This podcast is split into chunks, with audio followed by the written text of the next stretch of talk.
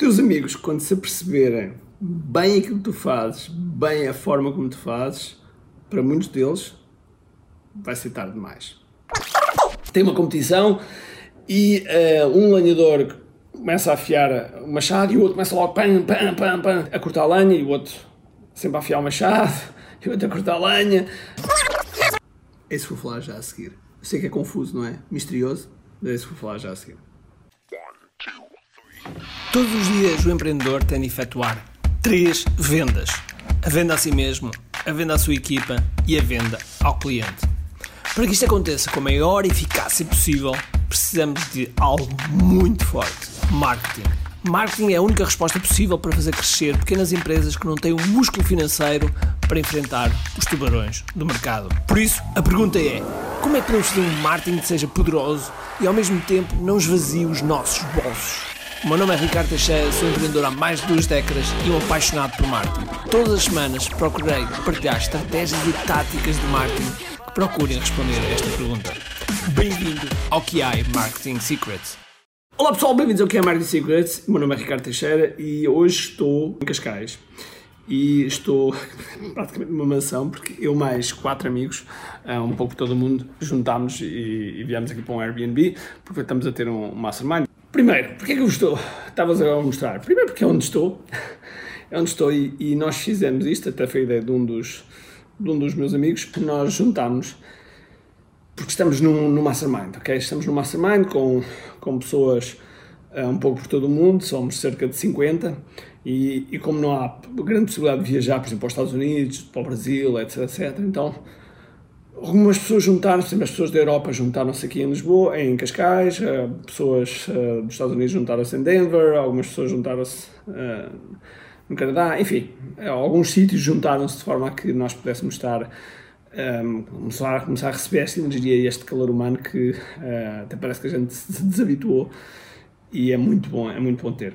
E viemos para este, este Airbnb que é uma autêntica mansão e uh, isto cria uma coisa que é quando nós estamos nesse espaço, quando estamos no, assim, num espaço uh, que não é o nosso habitat natural, ou quando vocês viajam numa, num, tipo numa, em primeira classe, ok? Uh, nós ficamos com aquele, com aquele sentimento de caramba, isto sabe bem, ter assim uma coisa era bom, ok? Sentir sentir o espaço é bom, ou seja, vocês ficam com o gosto, ficam com o gosto de tal maneira que que vocês pensam, ok, isto poderia ser possível. Se fosse possível, o que é que eu teria que fazer? E de repente começa-vos a mudar a cabeça. Em vez de dizer assim, não, isto não é possível para mim, não, não eu não. E aquilo que, estás, que estamos a dizer muitas vezes é, eu não sou merecedor.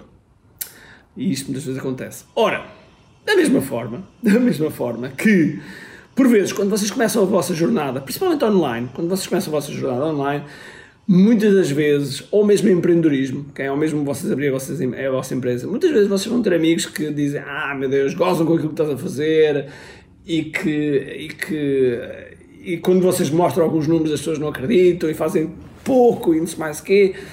E, e vocês sentem que vocês sentem-se mal porque eles são os, os vossos amigos.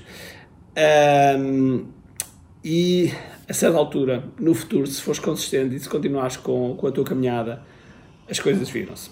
Ora, aconteceu ainda hoje comigo. Eu tenho um amigo do qual ele também tem um, uma, um negócio online e durante muito tempo andei-lhe a dizer que, que devia, ver, devia ver algumas coisas que eu estava a fazer, etc. Mas nunca prestou atenção e, bem pelo contrário, em alguns momentos, ele mais alguns amigos meus gozavam com aquilo que eu estava a fazer. Ora, acontece que as coisas vão mudando, não é? As coisas vão mudando.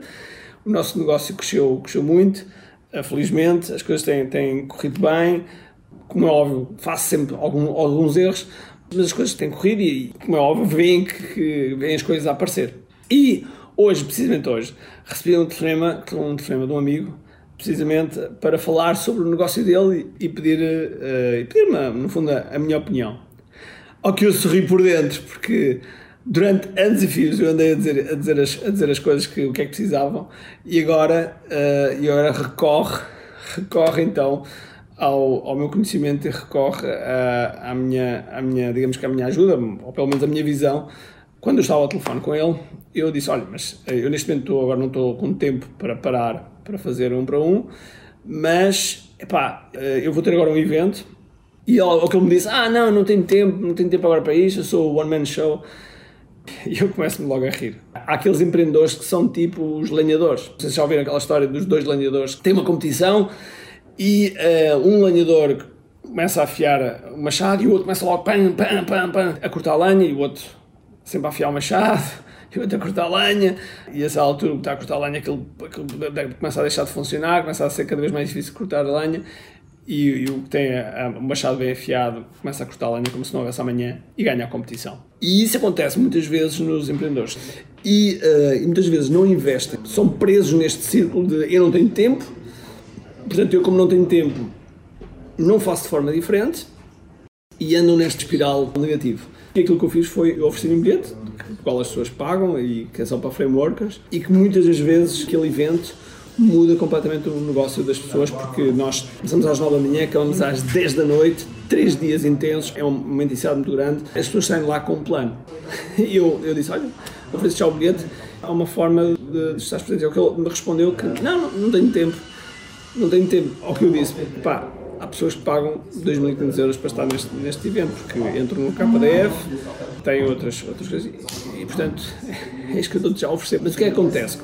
As pessoas quando são amigas, quando são amigas, por vezes têm a tendência de não valorizar de não valorizar aquilo que nós estamos a dar. Apesar de outros, os estranhos, digamos assim, os estranhos, uh, pagarem muito mais, muito mais acima. E isso vai acontecer convosco. Isso vai acontecer convosco. Isso vai acontecer com amigos que não valorizam aquilo que vocês estão a fazer, não valorizam as coisas que vocês procuraram e disseram, e vai acontecer que, que um dia mais tarde eles reconhecem e começam a voltar atrás. Mas às vezes pode ser um bocado tarde demais, não é? Perderam imenso tempo. Por isso, confiem naquilo que vocês estão a fazer, eh, confiem num processo, escolham um processo que é importante, confiem numa metodologia que, que já tenha resultados e depois afundem-se bem. Os meus amigos acabaram de chegar e agora tenho que ir para o, para o Mastermind. Por isso, estejam fortes, estejam bem, um grande abraço, cheio de força e energia acima de tudo, com muito aqui. Tchau.